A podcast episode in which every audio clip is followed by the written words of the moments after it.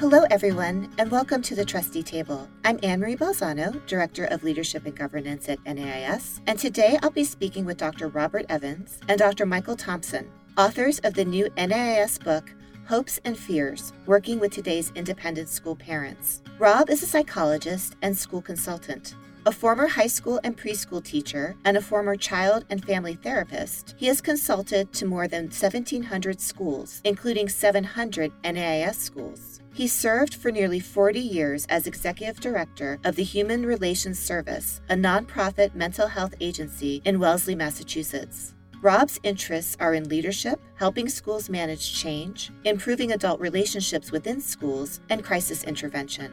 Michael is a clinical psychologist, author, and school consultant. He has worked in schools for 50 years, starting as a middle school teacher and later training as a counselor and psychologist. Now the supervising psychologist for the Belmont Hill School in Massachusetts. He has worked with more than 700 schools in the US, Asia, Africa, Europe, and Central America. In addition, he served as the longtime facilitator for the NAIS Institute for New Heads and later for the Academy of International School Heads. He has also served on the board of the American Camp Association.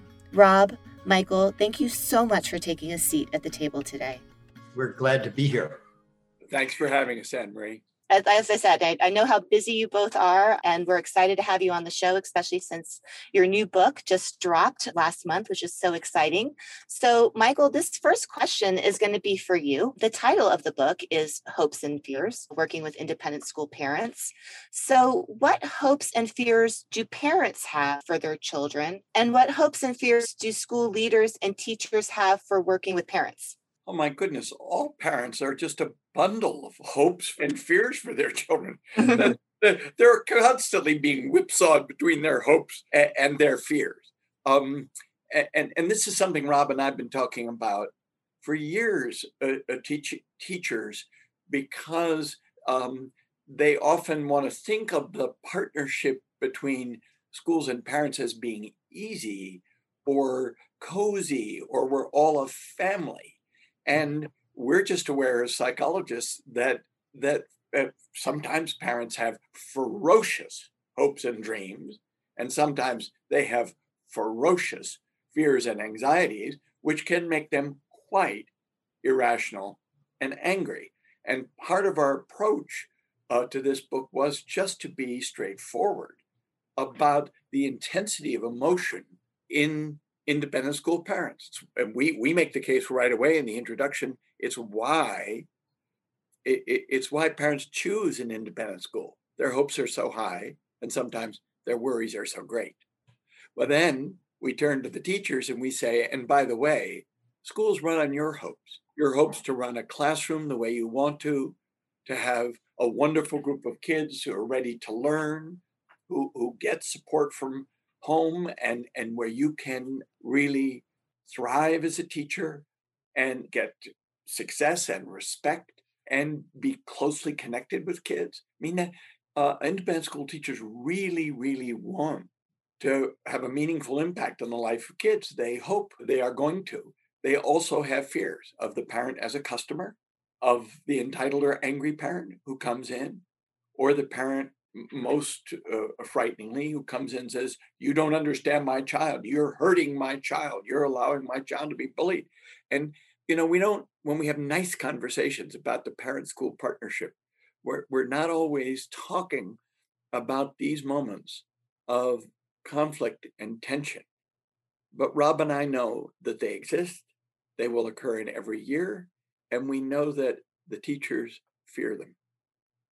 It's not nice to say that the independent school teachers occasionally fear parents, but it's the absolute truth.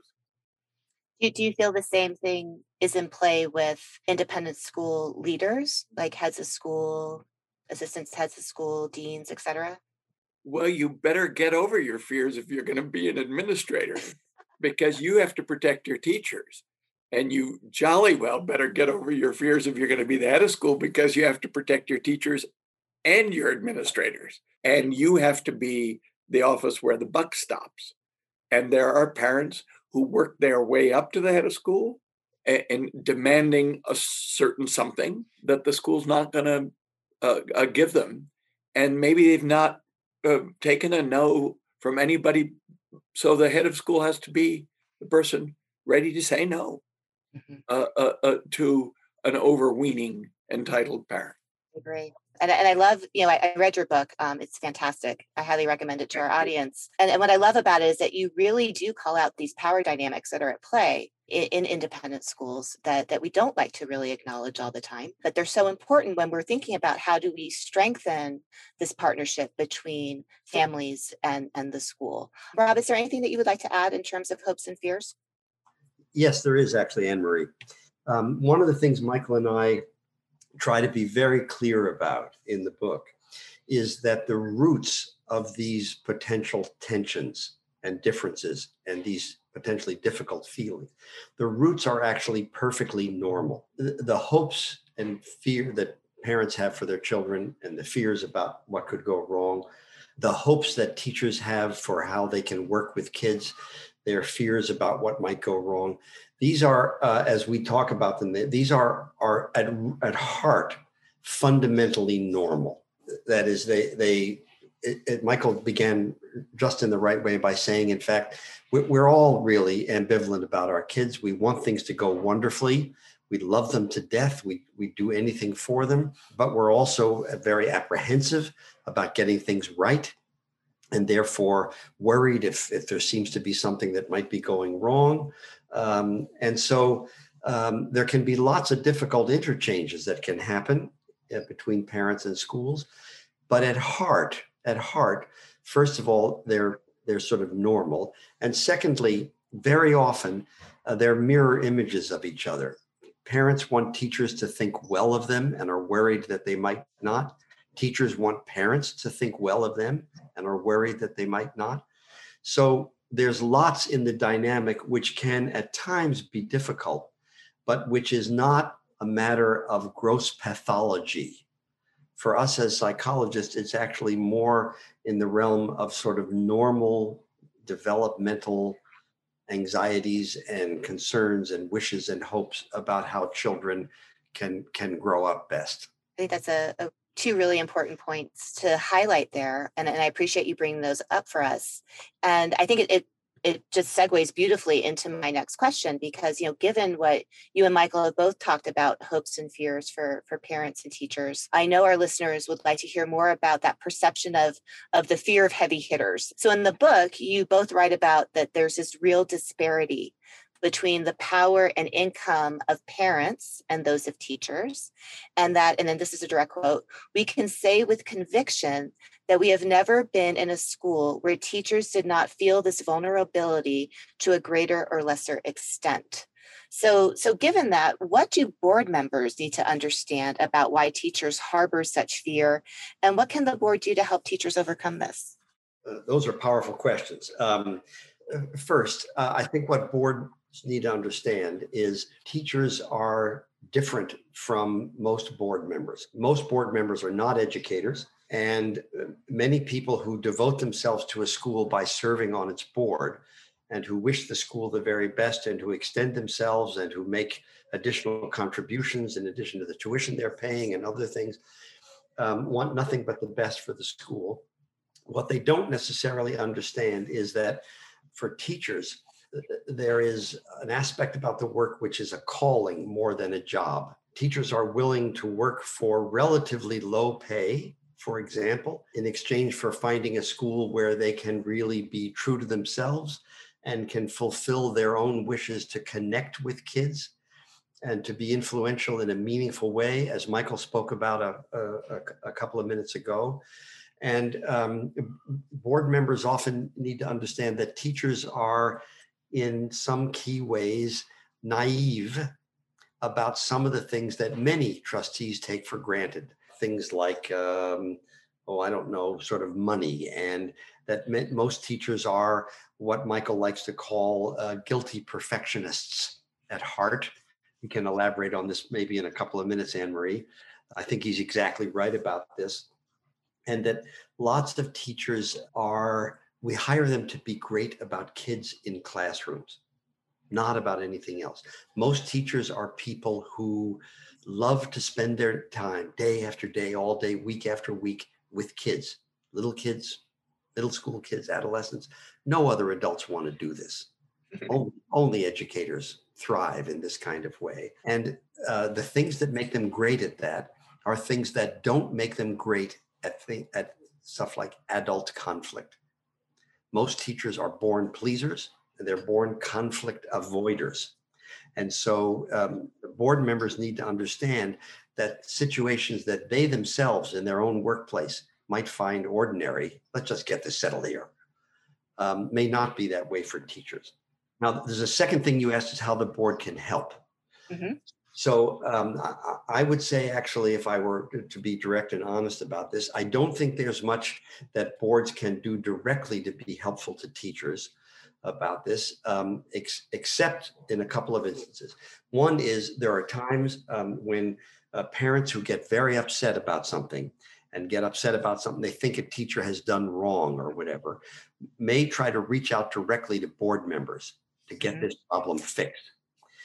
When and if that happens, it's crucial that board members not get into it. It's crucial that board members say, you need to take this up with the teacher directly. If that hasn't worked, with the division head or the next level of administrator, department chair, whatever. But this is not a governance matter. This is an educational matter that has to be handled through the channels. There are more and more situations that Michael and I encounter every year now where parents who are actually powerful and influential in some way uh, are more likely to reach out beyond the regular channels to try to get what they see as some kind of problem fixed. And the other the thing that's related to this, the last thing I'll say about it is when the board has a really good relationship with the head of school and can trust the head of school, a trustee would be able to say, I want to give you a heads up that I heard from Mr. So and so who was concerned about something. And I send it back to the teacher and to the division head. And the head of school is then alerted and ready if something should reach her or his desk to be able to respond in some way, but the board member has at the same time preserved the boundaries that help make a school uh, run successfully. That's such a great example, Rob. Thank you so much for for saying the two things that I feel like I say all the time when I'm working with boards is number one, this idea of no surprises. Um, yeah. for the board or for the head of school, and this idea of knowing as a board member when you need to redirect back to the head of school and actually practicing scenarios like the one that you just that you just explained um, that was that was really powerful michael do you have anything that you want to add to that yeah i can give you an example of what boards shouldn't do from a recent case i have which i'll disguise but uh, you have to imagine how powerfully uh, parents on the board might feel so what if there were for instance a sixth grade class and there were three very powerful girls in the class who were kind of exclusive and having an intimidating effect on their uh, parents and the other parents, I mean, on other children who felt victimized. And then they came to the teacher, and the teacher thought, yes, indeed, these uh, girls have a little bit too much power. And then the teacher made some changes of groups to try and break the three girls up. But it turns out that two of the girls are children of board members.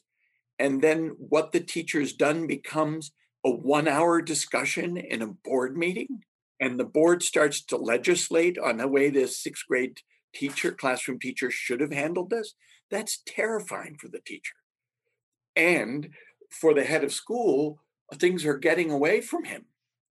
Uh, because his board's running away from from the, the limits they should be operating under. But what's driving it is that the board members fears that their daughters might be considered bullies, their need to uh, advocate for their daughters, to be able to have the friends they want. And all of a sudden, all the rules governing boards have gone to hell because the feelings are so strong. But Rob and I have talked to many teachers after the teacher knows that his or her decision making has become a matter for discussion at the board level. And that makes a teacher really uneasy, makes him fear for his job, makes him wonder whether his head of school can protect him. Right. I mean, that's a that's another powerful example. And, and I've heard that I've heard similar things as well. And I think when those emotions get so hot in the boardroom, it, it's sometimes hard for for trustees and the head of school to just remember, you know, the, the purpose of the work, right? Is that we're, you know, we're being strategic, we're being generative, we're being future thinking and getting into the day-to-day operations of the school, whether it's what's happening in a classroom or what, you know, a child has said to another child is is not the space of the work for, for board members. So, Rob, I'm going to ask you to explain for the record um, what exactly should be a board's role in parent relations. A, a board's role should be to back up the school in uh, its structuring of the partnership with parents to be clear about how that michael and i have have recommended in the book actually that the typical notion of partnership between home and school needs to be revised some in a way that makes the school the senior partner in this partnership. That is, the partner uh, that knows the most about child development and education and welcomes uh, cooperation with parents and collaboration with parents, but takes the lead about what's best for kids at school that calls for a greater assertion by the school of things like welcome. Here's how we do school here. These are the hallmarks that you can expect and can count on if your child attends here. This is what we will expect of students. This is what we expect of ourselves. And this is what we expect of parents. So that we're all in an enterprise together to be sure but with adults uh, having some clarity up front about what we're modeling for the students. And the board needs to understand this and uh, be willing to back the school up when there are the occasional boundary breaking episodes that happen by uh, a parent. We don't think, Michael and I, that a board needs to play a primary role in structuring this. It's mainly a supportive role and, in a sense, a backup role. But what is crucial is that the board members understand what goes into the partnership, what the limits are, what the boundaries are, and is prepared, as in the examples we've both given already, is prepared actually to uphold those boundaries and to back the school up as it's necessary. You know, with luck, this doesn't happen all that often. And in general, uh, Michael and I haven't said it yet, but we should have, Anne Marie. Our experience is the large majority of parents are good participants in the school community and things go very well with them and they're very responsive to the school. However, the anxieties and concerns of parents have been rising in recent years and so have the episodes of behavior that have gone well beyond what would normally uh, you know be tolerated so it's for those reasons that it's really good for the board to know uh, exactly how does this school frame the partnership with parents so that board members, uh, including especially those board members who are parents, as in Michael's recent example, that those board members are prepared to back the school up in the occasions when it's necessary so first i have to say i really appreciate you calling out the fact that you know most parents are really wonderful partners to the school community. I think that that's a really important point for us to to make yes. here. Yes. But i also appreciate this idea of what you were saying that over recent years anxiety and fears have been increasing and, and i imagine that you know well i don't imagine i know that over this past year with with the pandemic and this extended crisis that that has really elevated the amount of anxiety and fear and stress for, for parents, for teachers, for heads of school as we've navigated this year of uncertainty. And so just being reminded of those boundaries and parameters, I think is so important right now. I agree. I think it, everybody's life has gotten harder. Everybody at this point in, you know, we're, we're a year into it now, Marie. Everybody's exhausted. People are exhausted at home taking care of their kids. Teachers are exhausted at school. Administrators haven't had a day off or maybe two days off since last February.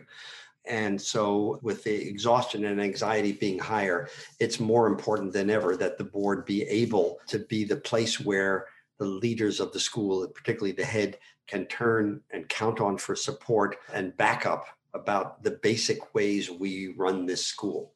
And, and calling that out and and making that really clear, right? Being really just explicit, not implicit, but explicit about this is the way we do business here. I think it's it's, it's really a culture thing, right? It's, it's about really saying, you know, this is the culture that we're trying to support as a school community, and we are all members of the school community, and this is how we're we're going to move forward together.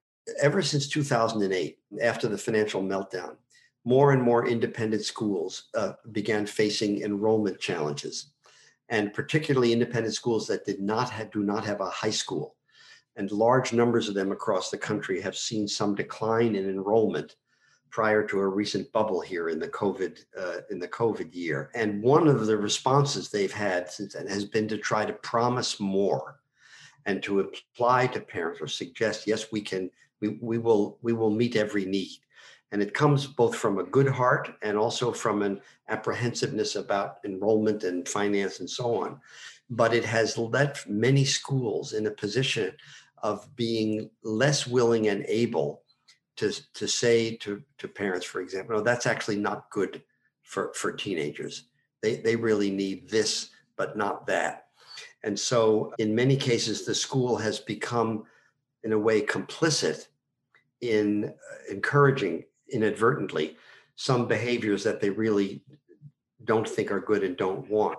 And so, it's especially important, in our view, for um, boards and their heads and administrators to be able to have candid conversation about how we manage these kinds of difficult things when they arise. Fortunately, we're glad there aren't you know that many of them but there are more than there used to be so we need to be make sure that we are on a page together about how this school handles these things I, I, appreciate you jumping in with that, Michael. I, I think that's a really important point. And I'm actually going to follow up with that with something that Rob had said earlier about this idea of, of parents who are also board members. So, Michael, we know that that's a, a natural conflict of interest, right? When, when you have a board member or a board chair who's also a parent. And, you know, sometimes they might want to use their influence to benefit their child in some way, whether it's, you know, getting their child assigned to a particular teacher or advocating for I don't know, a new gym or a new swimming pool, or maybe they just have trouble focusing on that long term and just really want to talk about that short term period, like you brought up earlier about, you know, who's talking to who in the classroom. Um, so, what principles should trustee parents use to guide them in such cases? And what should the board as a whole do if, despite good intentions, individual trustee parents have trouble following those principles? Two very good questions. Uh, the first principle for board members has to be humility and a willingness to learn. Many people on boards are very talented and very successful. Very few of them are educators. So you have to have some humility about it. But if you decide that you can be a, a, a, fully informed board member by listening only to your 10th grade son and his complaints about the high school, you have, shall we say, confined your learning to one very narrow, highly biased source. So when you become a board member and you're also a parent, the number one thing you have to do, either mentally, but I would recommend it actually, let, let's say you have that that 10th grade son. You you have to visit uh, the classes of some of the seniors and watch the teachers at work. And you have to, if it's a K through 12, you have to visit the classrooms of some of the fifth grade teachers and watch and learn. And frankly, be impressed. You know, Rob and I both started as teachers, and we we have some lifelong feeling for how difficult it is to teach and and, and how hard it is to to be a, a superb teacher. And uh, superb teachers are always impressive.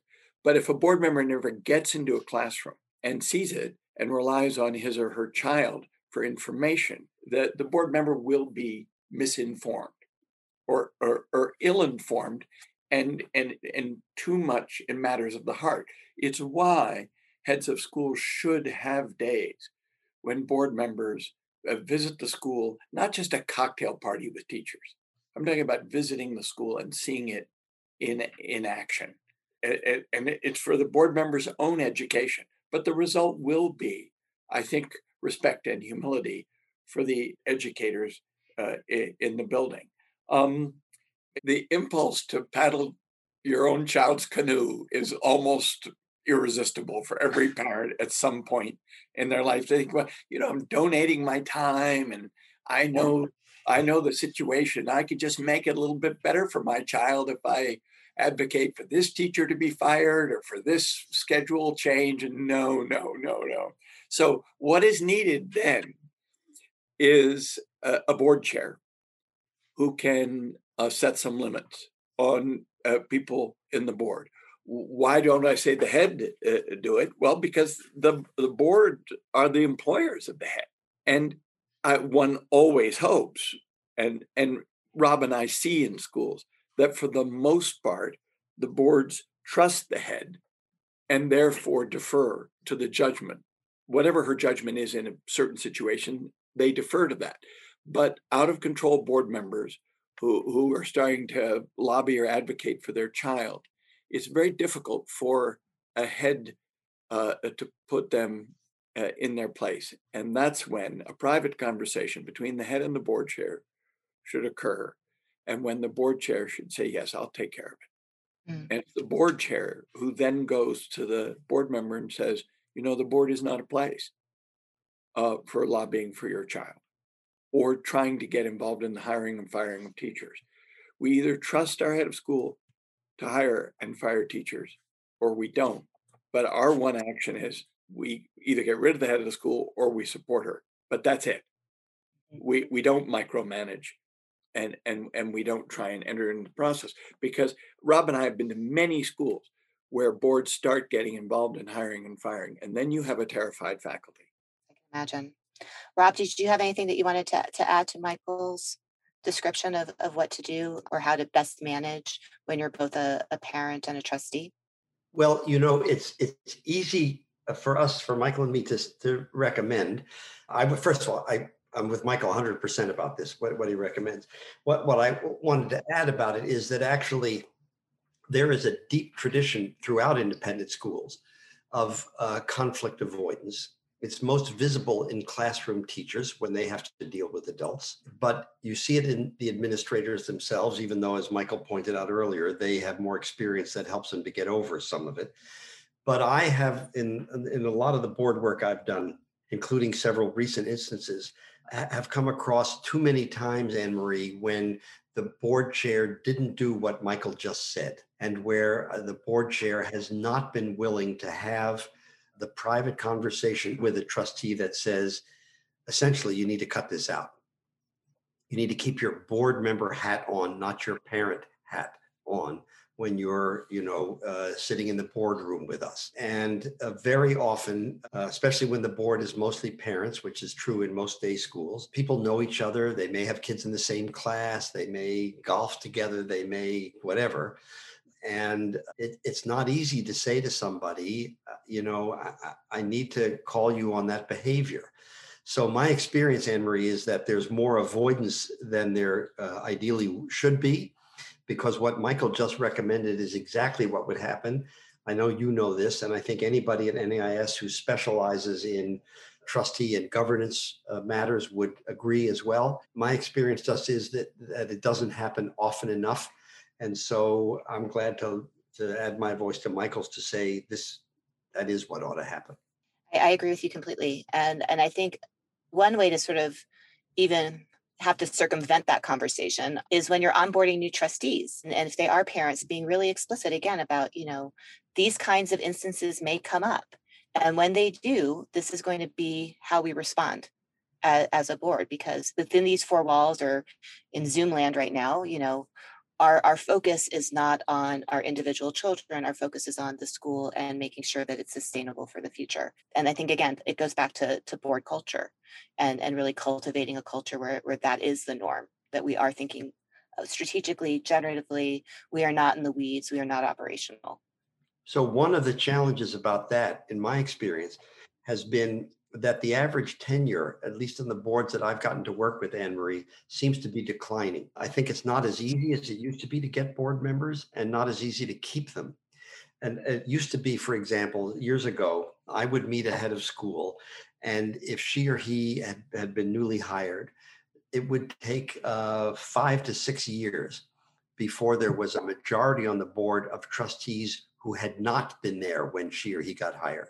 That's always a significant turning point in the tenure of a head. Now it's it's very common for heads to be in year three and there's no longer a majority. Part of what that means is that there's often less institutional memory and the board culture that you just referred to, which is so crucial, is also affected by the fact that there's there's less of an established tradition in, in boards that have more turnover. And so it has it's one of the things that has made some of this harder and been a, a greater concern to Michael and me and to uh, to people who you know are concerned about independent school governance. Uh, that's a, such an excellent point and very well taken. I feel like we're trying to advocate more for this idea of a longer onboarding process versus just like that one day orientation for, for just the reasons that you're saying that, you know, culture is something that, that needs to be built over time. And I think that, you know, as you're saying, if trustees are rolling on and off, that makes it harder. But if an onboarding process has really explicit guidelines about, you know, behaviors and expectations and and your favorite word limits and boundaries, I think that's really helpful. Michael, did you want to jump in before we one I wanted to return to the initial theme and and and and pour a little water on this parade. You can have the greatest orientation, the longest orientation, the most onboarding, the best education with uh, uh, periodic renewals and board retreats and stuff like that, and a superb board culture.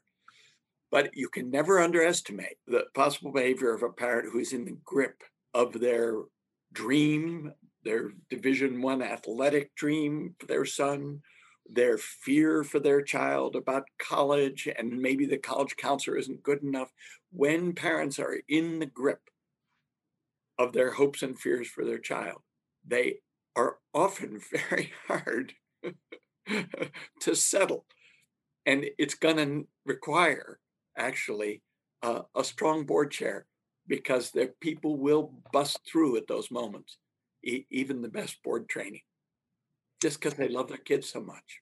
That's an excellent point. And again, very well taken. So I just have to thank both of you for your time today. This has been incredible. I know that the insights that you shared and your perspective is going to be incredibly helpful to our members. So, so thank you again. I, I really appreciate your time. We're glad to be with you.